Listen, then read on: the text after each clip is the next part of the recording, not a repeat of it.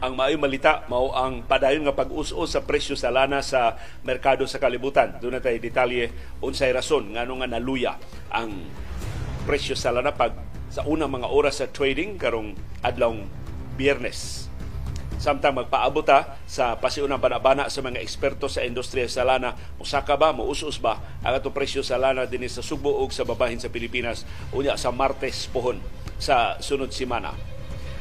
Ang Department of Health ni Pahibaw makigsulti sila pagbalik sa COVAX facility sa World Health Organization aron makakuha ta og duha ka milyon ka doses sa bivalent vaccines batok sa COVID-19. Nausikan ang donasyon unta sa COVAX, makadawat na unta ta adto adto pang nangagi nga mga buwan, pero kay wa naman tay balaod nga mutugot sa paghatag og indemnification o immunity from liability sa mga manufacturers o ubang mga requirements mao nga napasok ambot kon makatuman bata sa mga panginahanglan sa COVAX facility aron pa hatag aron makadonate sila og duha ka milyon o mas daghan pa nga mga doses sa bivalent vaccines batok sa COVID-19. Gipahibaw ni Presidente Ferdinand Marcos Jr. aprobado na niya ang gisugyot nga budget para sa sunod tuig 2024 ang bad news mao mangutang ang Pilipinas aron atong magasto para sa budget sa sunod tuig. Kas ka paita. Mura ni sa ato paning ordinaryong kinabuhi mangutang ta para fiesta. Mangutang ta para birthday. Mangutang ta para makabangka o hastang imong bangkahan mura og dili mo lami ang pagkaon ba? Ikahibaw niya nga nangutang ka para lang anak. I mean mahimaw ra gyud unta ang atong ibana ang atong budget sunod tuig paigo unsa ray atong kita. Pero karon pa lang unsa parong buwan na? Hunyo pa lang. Katunga palas tuig. Wa na. Naguna-huna ng atong gobyerno pagpangutang trilyon ka pesos ra baning utanga? Ato ni subayon ang ilang plano Karong hapon nasab dunay nasakpan ang Commission on Audit nga binuang sa Sugar Regulatory Administration SRA. Giduma sab ni ni Presidente Ferdinand Marcos Jr. Murag hapitan ang ahensya nga naas Marcos magkabulingit gyud.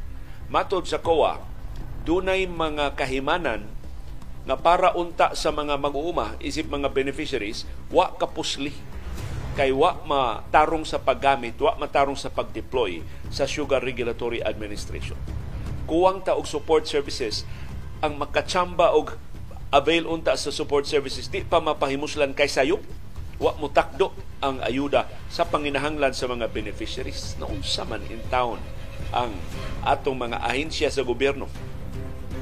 O karong hapon na sa tayo update ni Kawai Leonard. Healthy si Kawai pero gioperahan day siya balik. Niya mo siya sa musunod nga mga buwan o ang pasalig sa Los Angeles Clippers 100% na si Kawhi Leonard unya sa training camp nila sa Oktubre. Ipahibaw sab sa Clippers gusto sila nga manguha og bag-o nga mga magdudua nga molibot o mopalig-on sa tandem ni Kawhi Leonard og ni Paul George og ilang pabalikon si Russell Westbrook. Pero si Russell Westbrook free agent na karon so gawas nun si Russell Westbrook nga mo entertain og mas dagko nga offers sa ubang mga teams pero at the same time ganahan siya. Muduwa pagbalik uban nilang Paul George og ni Kawhi Leonard. Samtang na draft na gyud, na drafted na sa San Antonio Spurs ang higante nga taga Pransya na si Victor Wembanyama o Wembanyama og siya na mo'y mangu sa Spurs sa pagputol sa taas-taas na gyud nga huwaw sa Spurs. Dugay-dugay na sila nga wa makasud pagbalik sa playoffs o imbitahan mo namo sa atong sa atong viewers views ang inyong mga opinion sa og reaksyon sa mga isyu nga atong natuki o wa matuki sa atong mga programa. O karong hapuna, imbitahon mo namo bisag nagkarakara na mo para sa inyong mga kalihukan sa weekend sa live edisyon sa atong kasayuran kinoy kuyan. Sulti, ayaw hilong, pagkabana, ayaw pagluog, imbitado ka kada hapon sa biniluay nga gawas sa panahom sa kilom-kilom.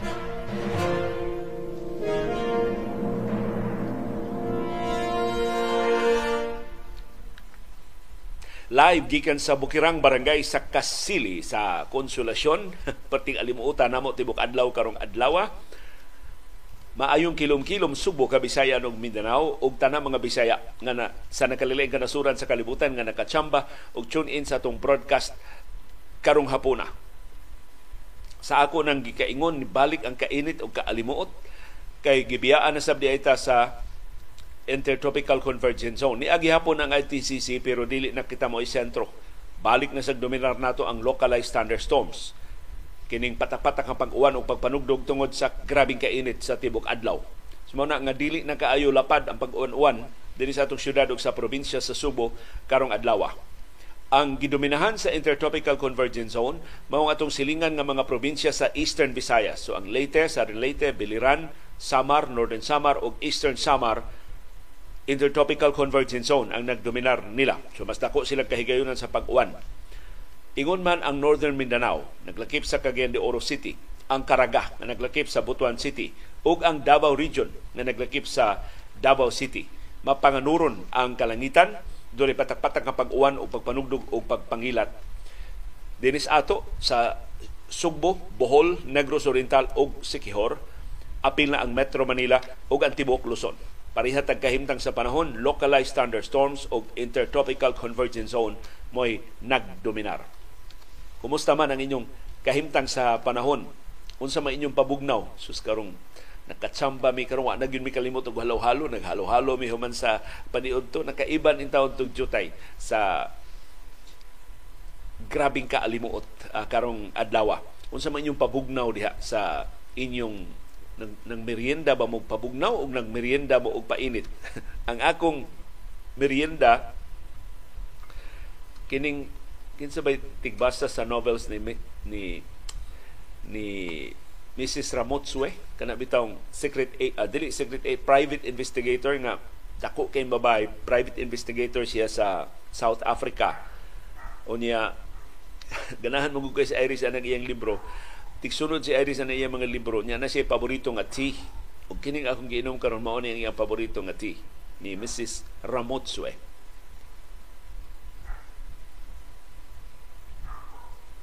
nabugnaw na lang ni siya kay tibok adlaw naman sa dinako pero wa pa ko kahurot kay atungod lagi sa halo-halo pa tong halo-halo hagbay ra ning nahurot ning akong uh, tea. Kamo unsa man inyong merienda unsa man inyong kinakusgan nga panihapon balik ibutang diya sa atong comment box aron maghibaw anay ta sa atong tagsa-tagsa ka mga putahe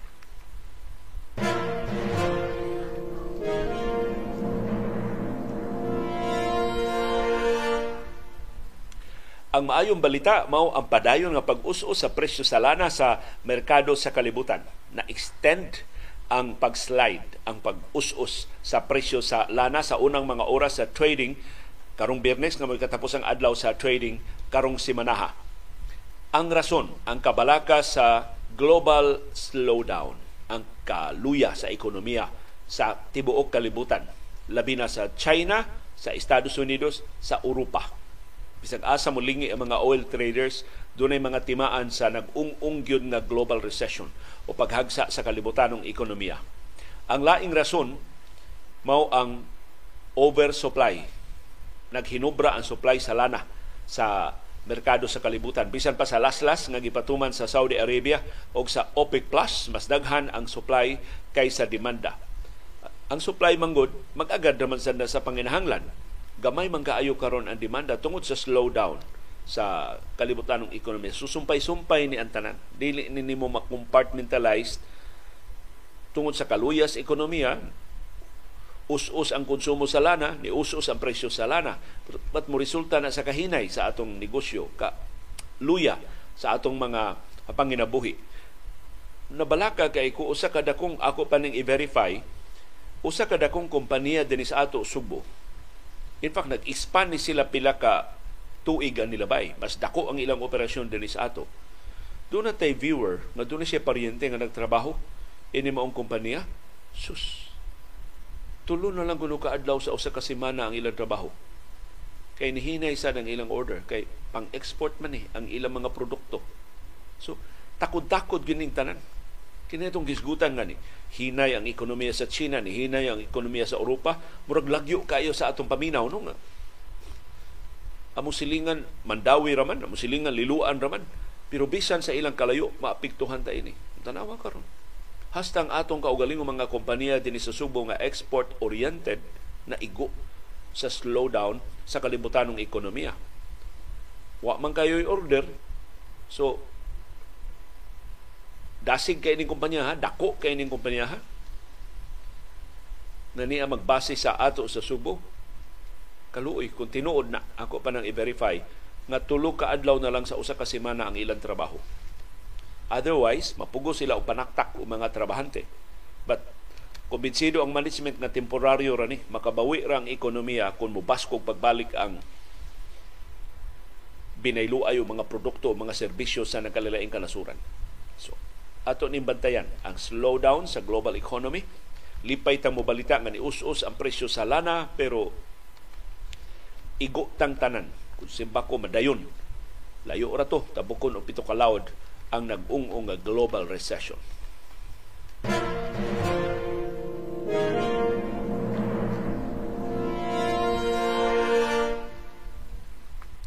Gipahibaw sa Department of Health nga nakigsulti sila ron sa COVAX facility sa World Health Organization.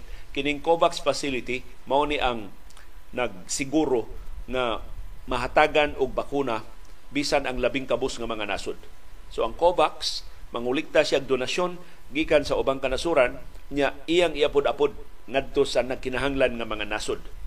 Doon sa mga higayon nga ang donor countries mo specify unsa nga nasod ang iyang hatagan sa iyang bivalent vaccines nga mao karoy labing epektibo batok sa COVID-19. O ang COVAX facility maoy muhikay sa pag-turnover anang maong donasyon ng mga bakuna. Doon na naunta tay 1 million doses sa bivalent vaccines ato pang niagi nga mga buwan pero wa tay balaod na nagamit pag-facilitate sa importation ato mao mga vaccine. So gihatag sa COVAX ngadto sa ubang mga nasod nga andam na nga modawat. Pero kini dako sa lingsa ni presidente Ferdinand Marcos Jr. Iyang gilibkas ang state of emergency sa COVID-19 sa way pagsusi unsay kinatibuk-an nga implikasyon ug saway pagpangandam pag alkontra aron nga dili ta mapiang sa implikasyon sa iyang paglibkas sa state of emergency sa COVID-19. Matod sa Department of Health, nang hangyo sila sa COVAX facility og duha ka milyon ka doses sa bivalent vaccines karong tuiga. Ang sabot-sabot naglakip sa mga gikinahanglan nga mga dokumento og mga legal requirements na permahan o isumeter sa gobyerno sa Pilipinas. Wa specify sa Department of Health pero apil ini ang indemnity, apil ini ang immunity from liability. Ay doon unsaon ni paghimo sa Pilipinas nga wa man tay balaod nga naghatag ana. Nya wa man magpakabana ang kongreso giuna man ang maharlika giuna man ang mga lakwat sa nila. Mao ni ang labing unang shipment sa Pilipinas gikan sa COVAX facility sukad ang Republic Act number 11525 katong COVID-19 vaccination law ni lapse last year. So gipasagdan ni presidente President Ferdinand Marcos Jr. nga muhupas kini maong balaod. Maunta ni atong magamit. Hagbay ra unta ta naka bivalent vaccines. Daghan na tingali ka itag bivalent vaccines nga donasyon sa COVAX facility o gikan sa ubang kanasuran Matod sa Department of Health, kung mahingpit na ning maong mga dokumento o masumiter na o maaprobahan na sa COVAX facility, i-deliver na dayon ang mga bivalent vaccines. Kadako pa anang maong mga panginahanglan. Nya sa record sa Department of Health, murag siyam-siyaman patag paabot. Ang Republic Act 11525 gipatuman atong Pebrero 2021 atol sa padayon pa nga pagsulbong sa mga kaso sa COVID-19 nihatag to og emergency procurement. So ni facility to siya nga mahimutang mamalit og mga bakuna gikan sa ubang kanasuran. Nihatag to siya og tax exemptions sa mga COVID-19 vaccines. So si Presidente Marcos nilibka sa maong balaod sa way pagsusi unsay kinatibuk-an nga implikasyon nga makadaot ni sa atong kampanya ug sa atong management sa COVID-19 ang maong balaod ni takda sab ni gahin og 500 million pesos nga indemnity fund. Og immunity from liability para sa mga vaccine manufacturers. pagkawa ini balaura wa nay vaccine manufacturer mo sa ilang bakuna dinhi sa ato. Kay wa naman sila immunity from liability wa na ang balaod kay ang state of calamity gilibkas ni Presidente Ferdinand Marcos Jr. atong Disyembre 31 sa niaging tuig.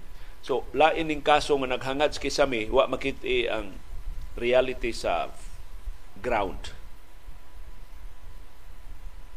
Kining bagong hugna sa sabot-sabot tali sa Pilipinas ug sa COVAX facility ni sunod sa napakyas nga donasyon unta nga kapin usa ka milyon ka doses adto pang Marso karong tuiga. Sus hagbaya ra unta nato nga magka bivalent vaccines Marso pa. Karon way siguro kanusa ni masundi ang 390,000 ka doses nga donasyon gikan sa Lithuania. Nganong na facilitated ni ang donasyon sa Lithuania kay ang Lithuania mo ini angkon og responsibilidad wa man tay indemnity fund, wa man tay immunity from liability ningon ang Lithuania sige kami na lang mo mo extend og liability sa vaccine manufacturer sobra man as Lithuania ihatag na sa Pilipinas pinaagi sa pakigsabot-sabot sa Department of Foreign Affairs. So mo nang doon natay pasiuna pero kuwang kaayo ang 390,000 doses sa bivalent vaccine. So karon nahibaw na mo kinsay sad-an ining kalangay sa pag abot din sa bivalent vaccines kining tira pasagad ng mga lakang sa atong administrasyon.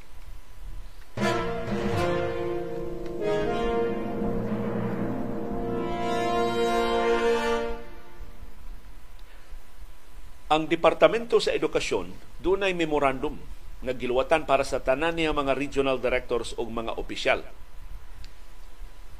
Gisugo ang tanang regional o division offices sa paglista sa tanang mga magtutudlo na sakop sa Alliance of Concerned Teachers. Muna ang grupo sa mga magtutudlo nga ni sangat og reklamo ngadto sa International Labor Organization human sila gi red tag ni Education Secretary o Vice Presidente Sara Duterte Carpio. Sigon sa memorandum nga giluwatan ni Education Undersecretary for Operations Rev C. Escobedo, pinirmahan, pinitsahan og Hunyo 14 ang tanang regional directors ug tanang school division superintendents gisugo pagsumiter sa lista sa mga magtutulo nga sakop sa Alliance of Concerned Teachers nga kabahin sa automatic payroll deduction system sa DepEd. Nitakda ang DepEd og deadline pagsumiter sa lista sa June 21. Ato pang June 21. So humana ni posible na hatag na ning listaha ngadto sa central office sa DepEd. Ang Alliance of Concerned Teachers mao ang kinadak-an nga organisasyon sa mga magtutudlo ug maoy negotiating union para sa mga public school teachers sa Metro Manila ug sa abang rehiyon sa Pilipinas. So, ligo ni ang grupo sa Alliance of Concerned Teachers. Kining pro, matawag mo nguning profiling kana bang ilho na ang imong affiliation, kuhaon imong address, kuhaon ang imongan, ang tawag na profiling. Gihimo na ni adto sa Philippine National Police. Nisuway sila og profiling sa mga magtutudlo nga nagsige og protesta batok sa administrasyon ni kanhi presidente Rodrigo Duterte. Hibaw mo kinsay ni baraw sa kapolisan si kanhi Education Secretary Leonor Briones. Tinudlo ni Duterte. Si Briones ni badlong sa PNP pinagi sa pagsugo sa usa sa mga division offices pag-recall sa SWAT nga nagsugo sa pag-imbitaryo paglista sa mga ngan sa Association of Concerned Teachers. So si Briones mo ay nahimong manluluwas sa ACT ni atong higayuna. Karon, ang bago na yung education secretary maoy nagpasiugda ini. Tungod lang kay nasuko siya nga ang Alliance of Concerned Teachers nireklamo nga sa International Labor Organization. Murag allergic gyud kini mga Duterte sa kalibutanon nga mga organisasyon. Ang iyang amahan allergic kayo sa International Criminal Court. Kay kayo man siya mapriso mapadakop siya sa ICC, why multa, uh, why multa, why piyansa, mapriso siya dito sa bugnaw ra ba kuno ng silda diha sa The Hague sa the Netherlands nga mo'y headquarters ug mao'y nahimutangan sa prisuhan sa International Criminal Court. So liwat ni siyang amahan si Education Secretary Sara Duterte Carpio nasuko siya ang Alliance of Concerned Teachers ni reklamo ngadto sa International Labor Organization pag-question sa iyang red tagging. Pero ang taga ACT di ta tumuadto sa ILO, wa pa sila hasian ni Duterte. Unsa may ang basis pag red tag sa Alliance of Concerned Teachers. Tungod lang kuno kay ang taga ACT ni suporta atong nationwide transport strike pipila ka buwan ang nilabay. Iko na ba na? Wa na ba tay katungod sa pagprotesta ining nasura tawgon dayon ta og mga komunista o mga terorista? So, mao ni ang kaparokyal ba ang kalimitado sa panglantaw? Pasaylo ang mugamit ko ning terminuha sa atong katiguangan ang kahiktin sa panglantaw ni Education Secretary Sara Duterte Carpio. Na anad siya sa Davao nga ang tanan niyang gusto matuman why bisag usa nga magsubi-subi. Wa siya ka-realize nga di siya mahimo nga magpataka o pasangil nga why consequences. O usa sa consequences nga posibleng wa gyud gani niya ma-anticipate nga ang International Labor Organization posible mo imbestigar ini pasangil sa mga magtutudlo sa iyang red tagging. Mauwawan siya og samot. Nakaron nabisto nga iyang gipang profile ang mga sakop sa Association of Concerned Teachers mosamot ang iyang pagpanlipag kung kana ko madutlan pa siya og uwaw. Pero education secretary. Unya mura og ang iyang batasan mo siyang intelligence officer. Nagsali nga dako kay siya confidential og intelligence funds. Murag unbecoming sa usa ka education secretary na imbis makig-dialogue mang red tag siyang kaugalingon nga mga magtutudlo.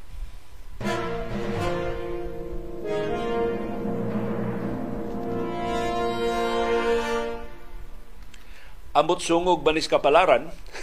Muabot karong simana dinhi sa Pilipinas ang pangu sa International Labor Organization. Wa gini tuyo ah. Nagmemorandum ang DepEd ipa-profile ng mga magtutudlo ni Kiha ngadto sa ILO karon ang pangu sa ILO ang kalibutano ning grupo sa mga mamumuo sa tibuok sa tanang kanasuran sa kalibutan. Nasakop sa United Nations. Muduaw dinhi sa Pilipinas. Sunod simana ang atong bisita nga pangu sa ILO mao si ILO Director General Gilbert Hungbo. Mo ni labing una niyang pagduaw sa Pilipinas. Magsugod June 25. So, karong Domingo, magsugod ang iyang pagduaw. Hangtod June 28. So, 25, 26, 27, 28, upat ka adlaw ang Direktor General sa International Labor Organization din sa Pilipinas. Sinaut di siya ipadakop ni Vice Presidente Sara Duterte Carpio te pasangilan ni di mao. Kay ambot samba ba lang ni nga dunay kaso gipasaka ang Asus Alliance of Concerned Teachers magdudas Carpio ani nga imbestigahon na siya sa International Labor Organization. Pero kining pagduaw ni Humbo ang Director General sa International Labor Organization sa Pilipinas, mutakdo ni sa 75th anniversary sa ILO membership sa Pilipinas. So 75 na katuig nga sakop ang Pilipinas sa International Labor Organization. Hinaot dili mo gawas ang Pilipinas sa ILO kung tinudon yung imbestigar sa ILO kini pasangil sa red tagging batok ni Vice Presidente og Education Secretary Carpio ang Pilipinas ni nagpasakop sa ILO adtong 1948 so 75 years ago kabahin sa schedule ni Hongbo o kini makapabalakan ni Education Secretary Carpio makig dialogue siya sa mga representante sa mga mamumuo o sa mga organisasyon din sa Pilipinas. So dakog kahigayunan makadialog sa Director General sa International Labor Organization ang taga-Alliance of Concerned Teachers. O dako ang kahigayunan, direktang madunggan, kung wa pa man siya mahibaw, nga dunay kasong gipasaka ang Alliance of Concerned Teachers batok ni Vice Presidente Sara Duterte, Duterte Carpio nga personally makasulti ang mga biktima sa red tagging ni Carpio ni ILO Director General Gilbert Hungbo sa pagpanghasi na ilang nahiaguman. O kinigong red tagging, mura ba og daan ra kaayo nga termino kon atong paminawon sa in English. Pero ang red tagging usahay musangpot sa pagpatay sa gired tag. Mao man trend. I-red tag ni ka sa musunod nga mga adlaw sunod-sunuro na ka o mga armado nga mga tao. Di lang hibaw-an ikay sulod nga muhagba. Kay mura ning ang red tag murag signal ba nga kuhaan na tumbahan na Ug di ra ba gyud masulbat daghan kaayo mga gipang red tag nga nangawa or nangamatay ug hangtod karon wa ka angkon og hustisya ang ilang mga tagtungod.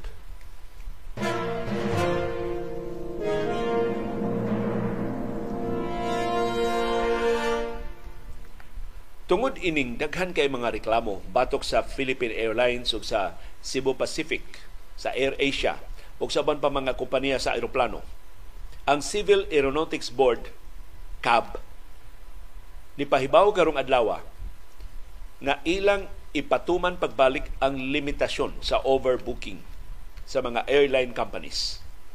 Aron dili magpatuyang og overbook ang Philippine Airlines ug ang Cebu Pacific nga matanggong ang ilang mga pasahero diha sa atong mga airports.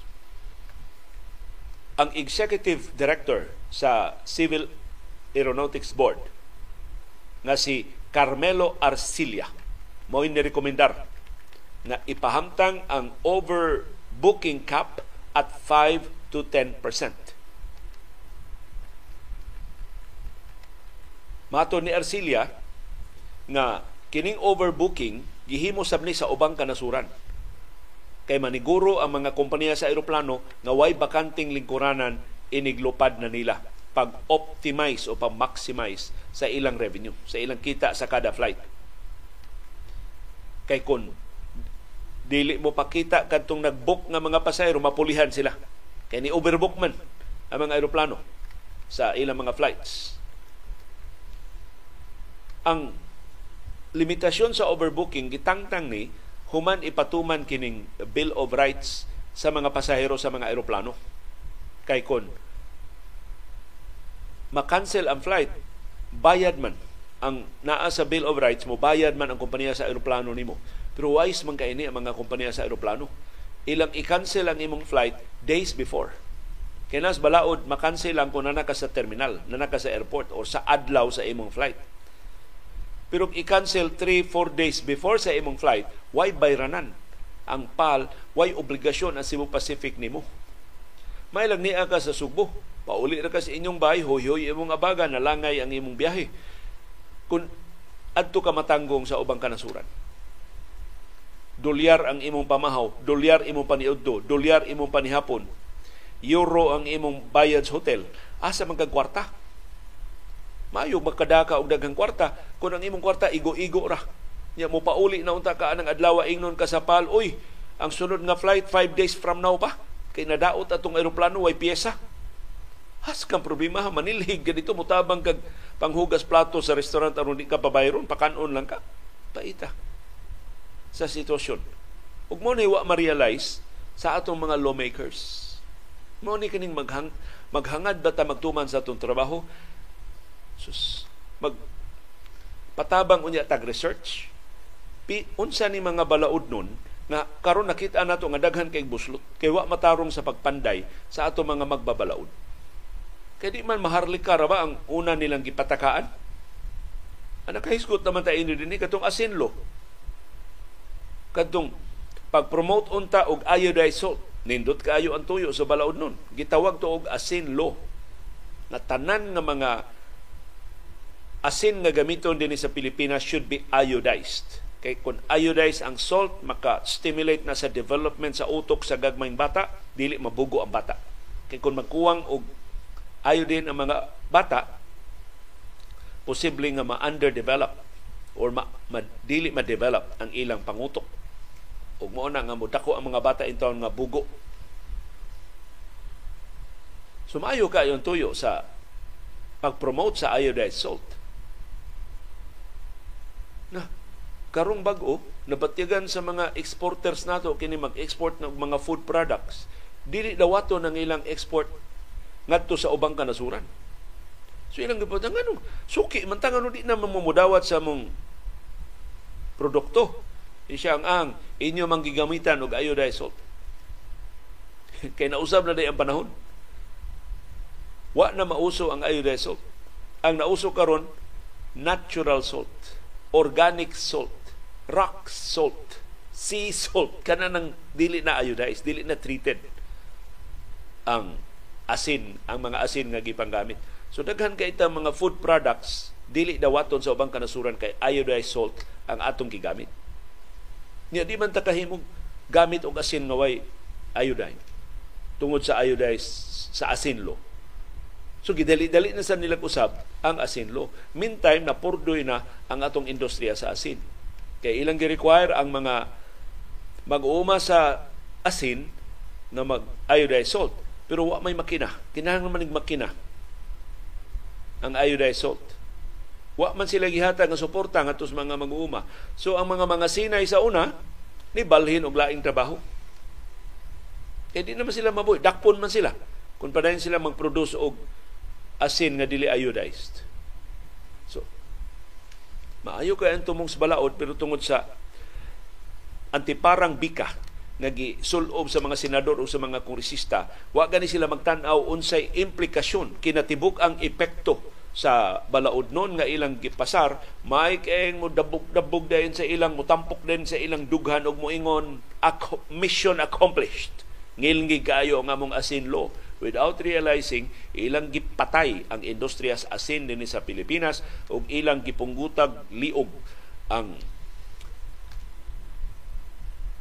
capability pag-compete sa atong mga exporters sa mga pagkaon nga nagamit og iodized salt kay dili dawaton ang ilang mga produktong pagkaon kay iodized na salt ang ilang gigamit sa ilang mga produkto. So lain ning ehemplo kadako sa usik sa atong binilyon ka pesos ang atong gasto sa atong house o sa Senado. Unya, ang bunga sa ilang pagpanday mga balaod, mga basura sa Manila.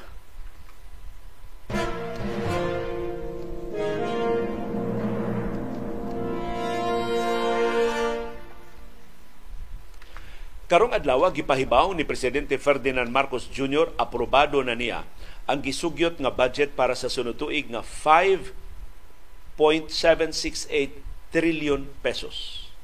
Ato ni tarong basa, 5 trillion 768 billion pesos. Mao ni ang atong proposed budget para sa 2024. Mas taas og 9.5% kaysa budget karong tuiga nga puwerte ng dakua 5 trillion 268 billion pesos. Ang problema Aprobado ng Marcos ang budget. Ang problema, wa man tay kwarta para ining budgeta. So unsay solusyon? Mangutang ta. Last year sa 2022 naghimo man mi kwintada ninyo gahapon. 10 no ganinang buntag ba to? 10 billion ang atong kita kada adlaw sa Pilipinas. 10 billion. Pero ubos sa budget this year sa 2022, mo gasto ta og 14.5 billion. Kada adlaw. So kada adlaw mangutang ta og 4.5 billion aron ikasustener o gasto sa atong budget kada adlaw karong tuiga.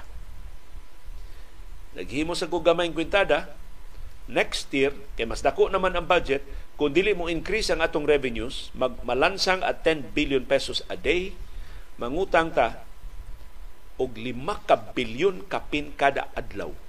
5 ka bilyon ka pesos sa kada adlaw para mabu makagasto ta. Doon natin kwartang ikagasto sa mas dako nga budget next year. Ug tuod man na tinuod ang atong kabalaka. Karong adlaw gipahibaw sa Department of Budget and Management mangutang ang Marcos administration aron ikagasto sa budget sa sunod tuig. Pilay utangon? 2.46 trillion pesos. Tarungon na basa, 2 trillion 46 billion pesos ang atong utangon. So, wa pa ako ma-convert. Tabang mo convert ani kung pili atong bahin ining utanga. Basta katapusan natong kwintada, utangan ang tanang Pilipino, apil na ang bag-o nga tawo nga mga bata og at least 120 1,000 pesos kada usa. Kay kitay magbaguod, kitay maglukdo sa obligasyon pagbayad ining dagko kayong utang sa panahon pangka ni Presidente Rodrigo Duterte pinatuyangan to niyang pagpangutang para kunuhay sa pandemya wa gastuha sa pandemya ambot asa padung ang kwarta o karon gisustin gipalabuan pa ang pagkamangungutang ni Duterte sa administrasyon ni Presidente Ferdinand Marcos Jr. Matod sa Bureau of Treasury, kining ilang utangon 25% magikan sa overseas sources. So gikas gawa sa nasod ang one-fourth sa utangon. Ang 75% magikan din sa domestic sources. So kasagaran ni mo floata og mga bonds, baligya tag treasury bonds. Kana utang man na gobyerno sa mga mamalit na maong treasury bonds o ban ang saad sa mas dagkong interest inig mature na sa mga mga treasury bonds. Kapait. Kaway dungog sa atong nasod. Wa tay kwarta pero magpatuga-tuga kita og budget og mas dako nga kantidad lapas sa atong kinitaan. Unya wa patay uwaw nga mopahibaw mangutang ta para doon na tayo ikagasto, doon na tayo ikalahutay sa mas dakong budget para sa sunod tuig.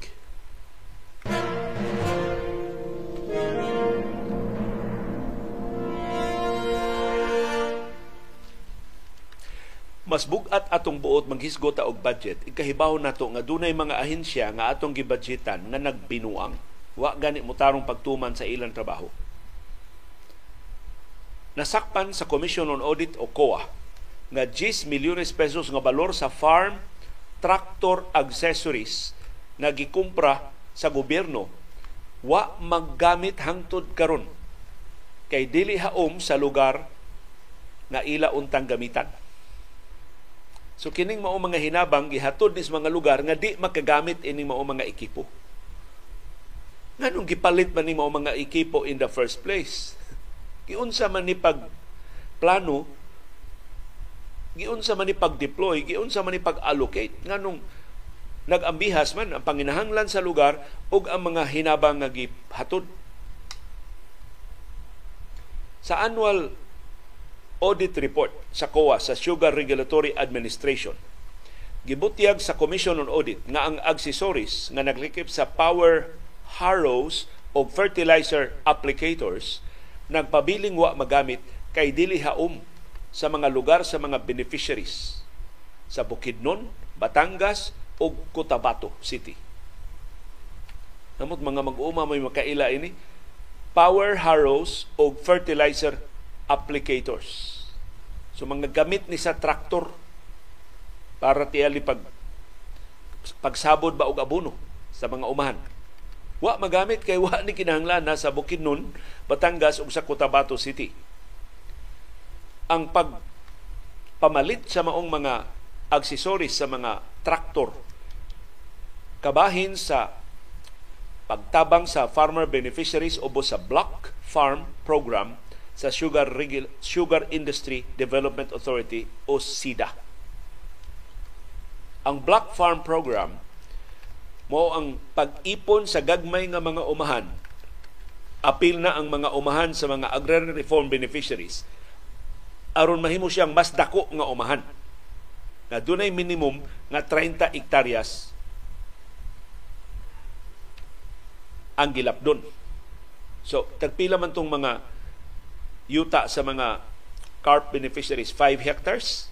So ibutan na to unom ka farm uh, agrarian reform beneficiaries ipunon ang ilang mga yuta nga nagtapad-tapad aron maka comply sila sa minimum nga 30 hectares og hatagan na sila og suporta sa gobyerno pinagi sa Sugar Regulatory Administration.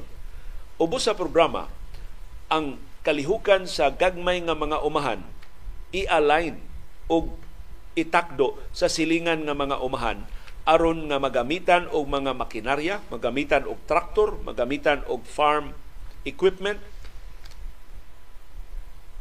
i-deploy dito mas daghan nga mga trabahante, tingbon og palit ang mga input sama sa mga abono, tingbon og finance, tingbon mangutang sa bangko aron nga gamay ra ang interes og uban pang mga operational advantages.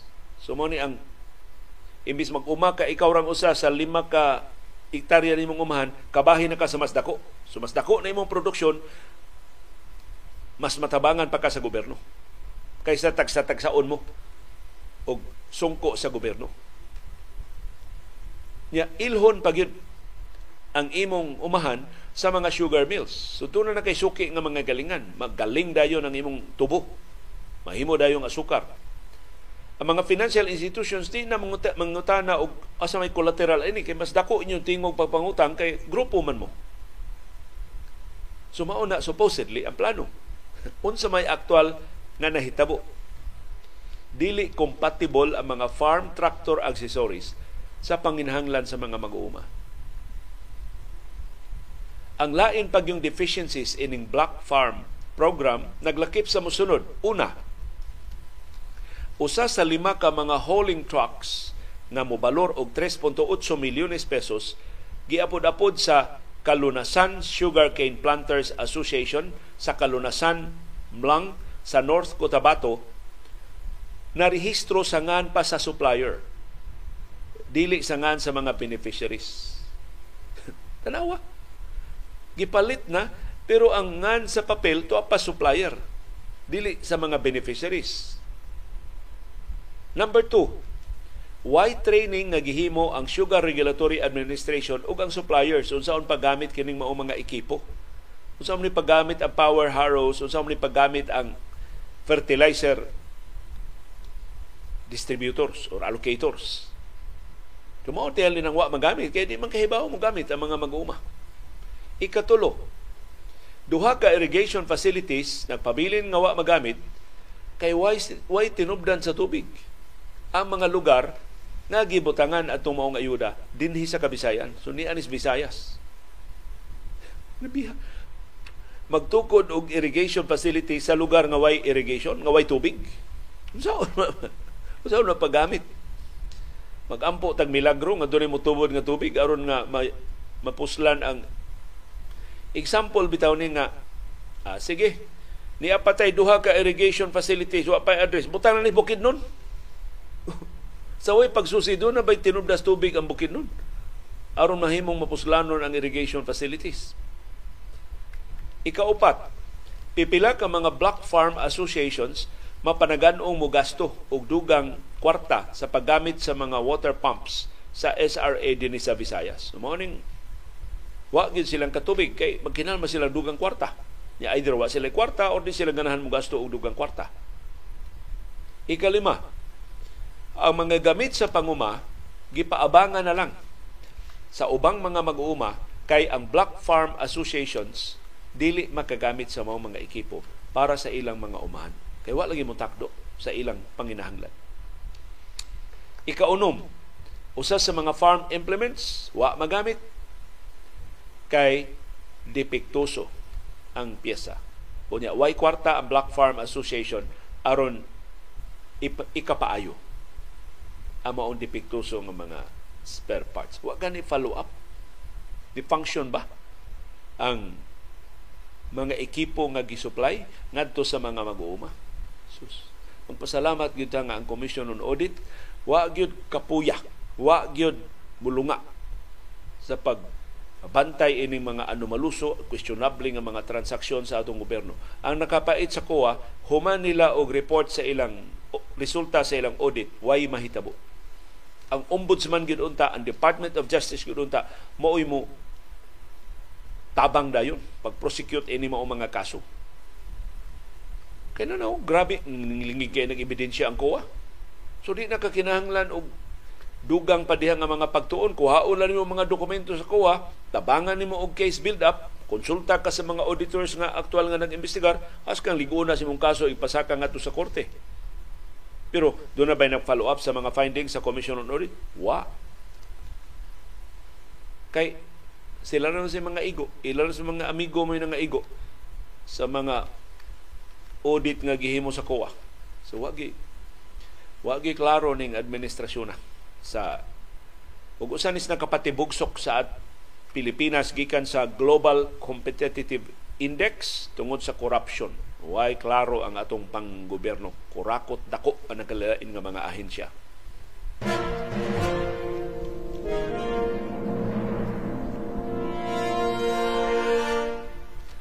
Naghisgot naman nagitag panguma ang Vera Files, nag-fact check sa diskurso ni Presidente Ferdinand Marcos Jr.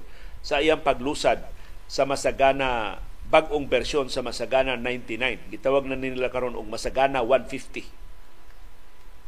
Si Marcos nga mo sa Agriculture Secretary ni diskurso mahitungod sa Masagana 99 sa iyang amahan. Matod niya, ang Masagana 99 program siyang amahan made the Philippines self-sufficient and a rice exporting country. Gawas ko nga ni abunda ang atong supply sa bugas sumay, naka-export pa kita og bugas sumay. Mato ni Marcos ang Masagana 99 usa sa mga many milestones sa 125-year history sa Department of Agriculture.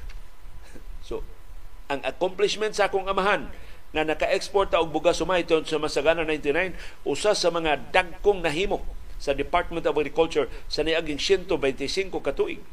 Ingon ang Vera Files, kuwang ni og context.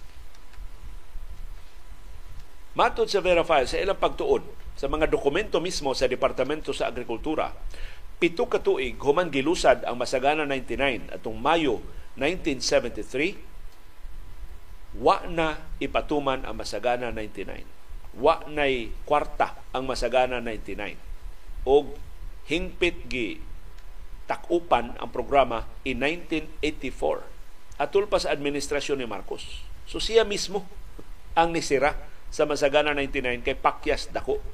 Pero ang gisgutan siyang anak, ang kalampusan ra sa Masagana 99. Dilampos ba tinuod ang Masagana 99? Sigun sa pagtuon sa University of the Philippines Third World Study Center.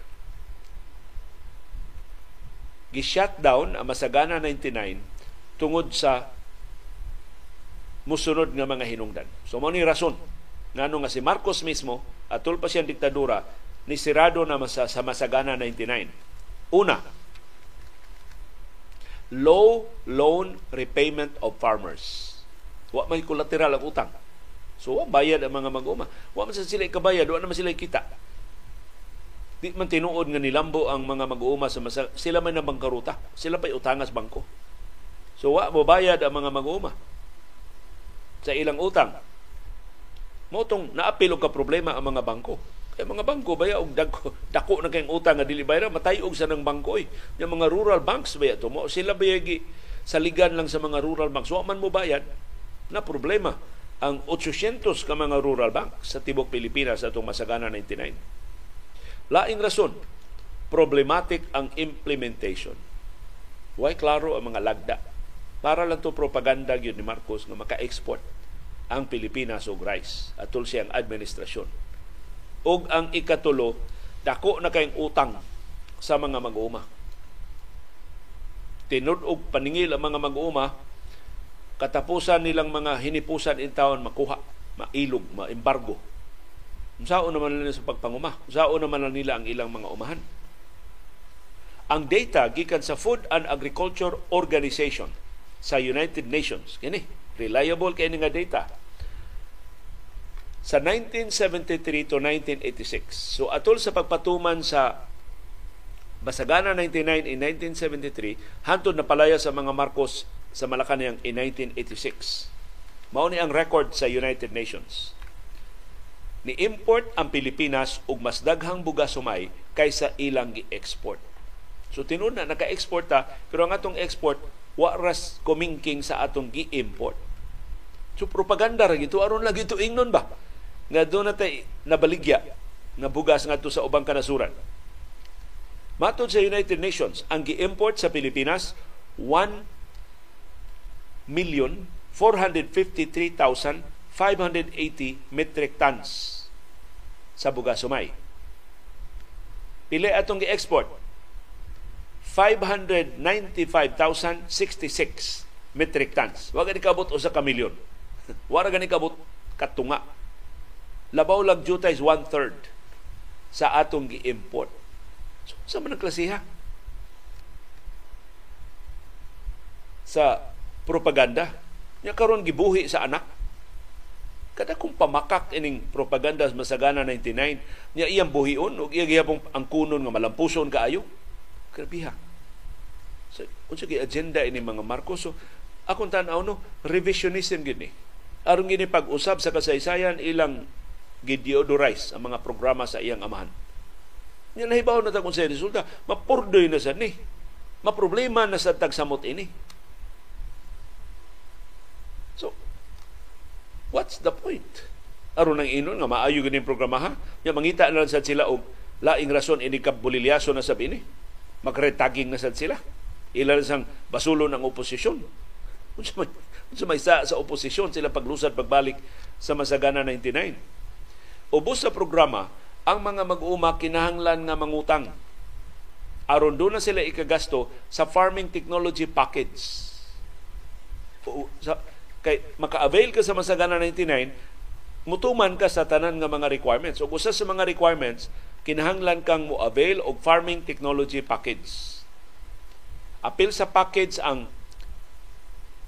mga binhi nga mas daghan og ani, high yielding rice seeds. Apil sa package ang mga abono. Apil sa package ang mga pesticides ug herbicides. Apil sa package ang uban pang mga patambok sa yuta aron ka maka-avail ini maong technology package, mangutang ka sa bangko. Sigon sa pagtuon, 3.12 billion pesos sa 3.82 billion pesos sa total loans ang nabayaran pagbalik. Pwerte nakuha sa wa mabayri. So atol siya pag-atubang sa investigasyon sa Senado atong Mayo 2020 atol na ni sa administrasyon ni kanhi presidente Rodrigo Duterte si Finance Secretary Carlos Dominguez ni Kumpisal siya Agriculture Secretary sa administrasyon ni Cory Aquino sila'y nagsapopos hugaw sa Masagana 99 Gikan sa 1987 hangtod sa 1990 ang gobyerno ni rescue og 800 ka mga rural banks kay nabangkaruta kay wa kabayad ang mga mag-uuma sa ilang utang sa binuang na masagana 99. Kung sa ganito sulti ni Albert Einstein, kahibaw ka nga mauni ang resulta sa imong buhaton. Ni, ni resulta na ni kadaot sa atol sa administrasyon ni Marcos Sr. Usbo na sab ni Marcos Jr. Gipariha pag yun niya og ngan. Magpaabot siya og lahi nga resulta. Ang sulti ni Albert Einstein ang pagbuhat og samang butang sa makadaghang higayon unya magpaabot ka og lahi nga resulta. Usa ka porma sa